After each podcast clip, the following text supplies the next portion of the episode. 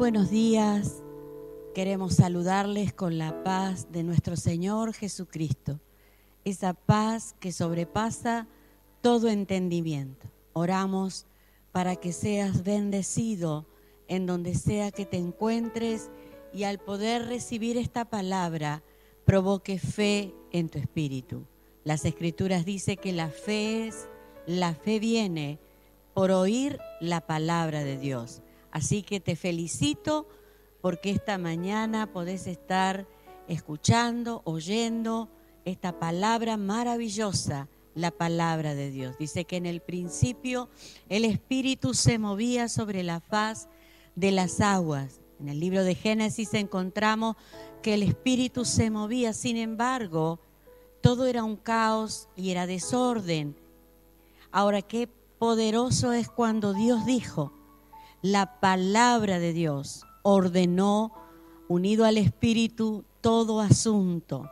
Creemos totalmente en este principio. Espíritu y palabra, palabra y espíritu ordenan todo asunto, eh, toda circunstancia, toda situación. Oramos en esta mañana para que podamos recibir esa palabra que, como dije, provoca fe en nuestro espíritu. Y la fe, según el escritor en la carta o libro a los hebreos, dice, es la, la fe, es pues la fe, la certeza de lo que no se ve, la convicción de lo que se espera. Esa es nuestra esperanza, nuestra confianza, eh, es, estamos en Él para la gloria de su nombre. Así que maravilloso es que hayas dispuesto estos momentos para reunirnos, para poder oír esta palabra. La certeza de lo que se espera, la convicción de lo que no se ve. Otra versión dice la realidad de lo que no se ve, la certeza de lo que se espera, la sustancia, ¿eh? que es Cristo en nosotros. Y este es justamente el tema para nosotros a tratar, eh, hablando de ser confirmados en el Señor. Cristo en vosotros, dice Colosenses capítulo 1, verso 27, eh, es la esperanza de gloria. Dice a quienes Dios quiso dar a conocer las riquezas de la gloria de este misterio entre los gentiles, que es Cristo en vosotros la esperanza de gloria. Qué maravillosa palabra. Cristo en vosotros, el misterio, dice en el texto anterior, que había estado oculto desde los siglos y edades, pero que ahora ha sido manifestado a sus santos. Tremenda palabra para tenerla en nosotros había estado oculto por siglos y edades el misterio. Sin embargo, ha sido dado a sus santos, a quienes Dios quiso dar a conocer las riquezas de la gloria de este misterio entre los gentiles. Y esa gloria, las riquezas de esa gloria es justamente Cristo por encima de todo. Cristo, la esperanza de gloria. Acompáñeme también en el capítulo 2 de Colosense. Usted puede leerlo todo desde el verso 1 al 10.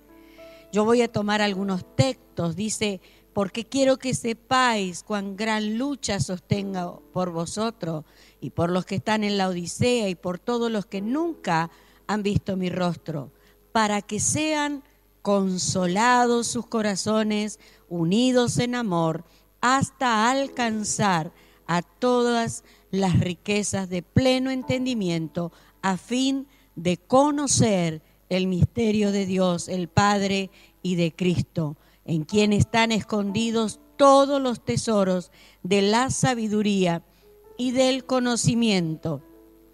Y esto lo digo para que nadie os engañe con palabras persuasivas. Luego leeremos algunos textos más y si no en estos días, así lo haremos. Cristo Jesús es el Señor. Y déjeme decirle, es la mayor afirmación de la divinidad, la humanidad y la soberanía de Cristo. El apóstol Pablo, en esta carta a los Colosenses, capítulo 2, que hacemos referencia, estaba profundamente preocupado ¿eh? por la iglesia en Colosas, porque estaba amenazada desde el interior por falsas enseñanzas. En amor, dice la escritura, les expuso el peligro que amenazaba a la iglesia y como un cirujano experto expuso la vida ¿eh? tratando la enfermedad y prescribe la única receta, la única cura. La receta es la lealtad a nuestro Señor Jesucristo. Cristo era todo lo que la iglesia necesitaba y sigue siéndolo hoy. ¿eh? Realmente hay muchas personas buscando la espiritualidad sin Dios. Y eso, déjeme decirle, es pecado delante de los ojos del Señor, buscando cultos religiosos, eh, religiosos de misterios de una vida espiritual más profunda. Sin embargo, la clave para la realización de una vida, eh, de una vida nueva, de una vida creciente, es profundizar justamente nuestra lealtad a Jesucristo. Es ser llamados, ser eh, una nueva criatura, es estar en comunión, común unión, más que una relación, ¿no? Que nos habla de algo que va por fuera, sino una comunión. La vida cristiana es una, es una comunión de amor íntima con Cristo Jesús. ¿eh? No, no es un compromiso con una cultura, la cultura evangélica o diferentes culturas de religiones o tradiciones o denominaciones, se trata de una unión vital con Cristo. Versículo 6 dice, eh, eh, por tanto, de la manera que habéis recibido al Señor Jesucristo, andad en Él. Esta es una clave maravillosa, es realmente glorioso y extraordinario. Por tanto, de la manera que habéis recibido al Señor Jesucristo, andad en Él es, extraordinario para vivir una vida realmente colmada de su vida valga la redundancia. La vida a la que Cristo nos ha llamado es una vida de abundancia, la vida eterna. Dice también la palabra que hubieron creyentes en la iglesia de Colosas que estaban siendo distraídos y conducidos por esa distracción lejos de la suficiencia de Cristo. Creo que tan esta palabra eh, tiene tanto para nosotros hablando en este tiempo, en este contexto de la vida eh, cristiana, en la vida iglesia, en la vida del cuerpo, en la vida de la familia de la fe, para no estar distraídos, para no estar entretenidos en otra cosa, sino que como dice eh, Hebreos capítulo 12, puesto los ojos en Jesús, ¿verdad? Y, lo vamos a leer, hacemos referencia de este texto porque creo que nos marca hacia dónde vamos y cómo debemos andar. Puesto los ojos en Jesús, el autor y consumador de la fe, el cual por el gozo puesto delante de él, sufrió la cruz, menospreciando el oprobio, y se sentó a la diestra del trono de Dios. Considerad, dice el verso 3, a aquel que sufrió tal contradicción de pecadores contra sí mismo, para que vuestro ánimo no se canse hasta desmayar verdaderamente nos llama a ser combatientes, ¿verdad? A tener un espíritu, en, nuestro espíritu, el espíritu eterno, el Espíritu Santo que nos guía a toda verdad y a toda justicia. Y como lo hemos dicho en otras ocasiones, el ser humano está compuesto de espíritu, alma y cuerpo. Somos seres tripartitos. De hecho, Pablo en la carta a los tesalonicenses dice que debemos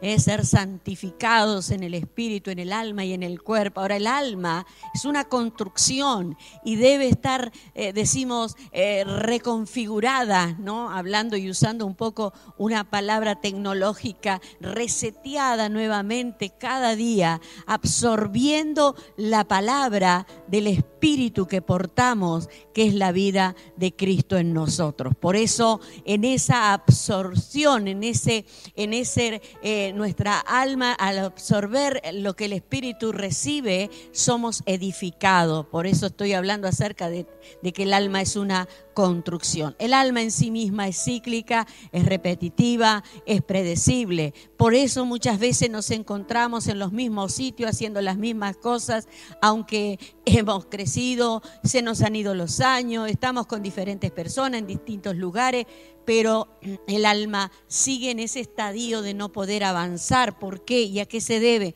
A que le falta esa reconfiguración, esa consolidación, esa confirmación, estableciendo esas arras del Espíritu en nosotros, ¿no? Que nos dan esa seguridad legal de que pertenecemos al Rey de Reyes, al Señor de Señores, para que nuestro ánimo no se canse. Por eso estamos aquí hablando acerca de esto, no ser distraído y no estar entretenido lejos de la suficiencia de Cristo. Cuando leemos la carta a los colosenses, el objetivo de Pablo ¿no? Eh, eh, en el ministerio hizo hincapié en este gran secreto, lo que hemos dicho al comienzo. Colosenses 1.27, la última parte, Cristo en vosotros esperanza de gloria. Este es el secreto y, a la vez revelado a nuestro espíritu. Es Cristo que vive su vida en y a través de usted para la gloria de Dios. Por eso cuando vemos a Cristo fuera de nosotros, o vengo a tu presencia, o voy allí, cuando entendemos que estamos separados, porque déjeme decirle, las palabras no son inocentes. Las palabras, eh, dice la escritura, no es algo que inventé yo, por supuesto, dice eh, que tan cerca está la palabra de tu boca, de tu corazón, la vida, la muerte, la bendición, la maldición. Por eso es tan importante, cada día somos enseñados, perfeccionados a cuidar lo que pensamos. Decimos que es muy importante hacer ayuno de pensamientos erróneos, porque eso nos asegura un mejor hablar y en las palabras hay poder en el nombre de Jesucristo. Yo recuerdo hace unos años atrás que bueno, yo decreto, yo declaro y creo que uno lo ha hecho con, con el fin de, de establecer una palabra, pero déjeme decirle, lo que creo me gobierna. Es mucho más que hablarlo en un auditorio, es mucho más que decirlo ante una situación puntual, es mi vida, la cotidianidad, es saber que el alma está reconfigurada al Espíritu, porque el Espíritu está el Espíritu del Eterno, que nos guía a toda verdad, a toda justicia, nos alinea la vida, nos enseña, nos marca el camino, porque solo Él dijo, yo soy el camino, yo soy la verdad y yo soy la vida. Te hablo en este día y en esta mañana para que al recibir esta palabra seamos ordenados en Él, confirmados en Él, alineados en Él y no estar por ninguna cosa entretenidos o distraídos en aquello que nos deja lejos del camino. Déjeme decirle, los primeros cristianos se los conocía como los del camino, justamente haciendo mención al camino el camino eterno. Eh, en esta mañana fortalecemos las manos, enderezamos las rodillas endebles, eh, mostramos el camino. ¿Y quién es el camino? Cristo Jesús, Cristo el Señor. Oramos.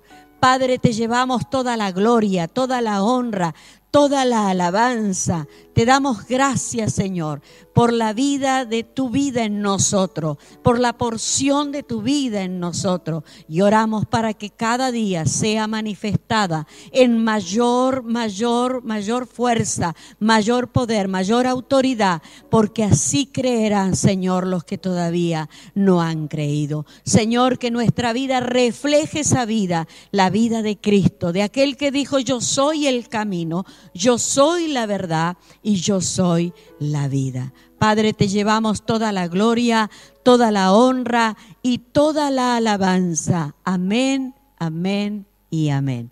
El Señor les continúe bendiciendo grandemente. No, no lo olvide.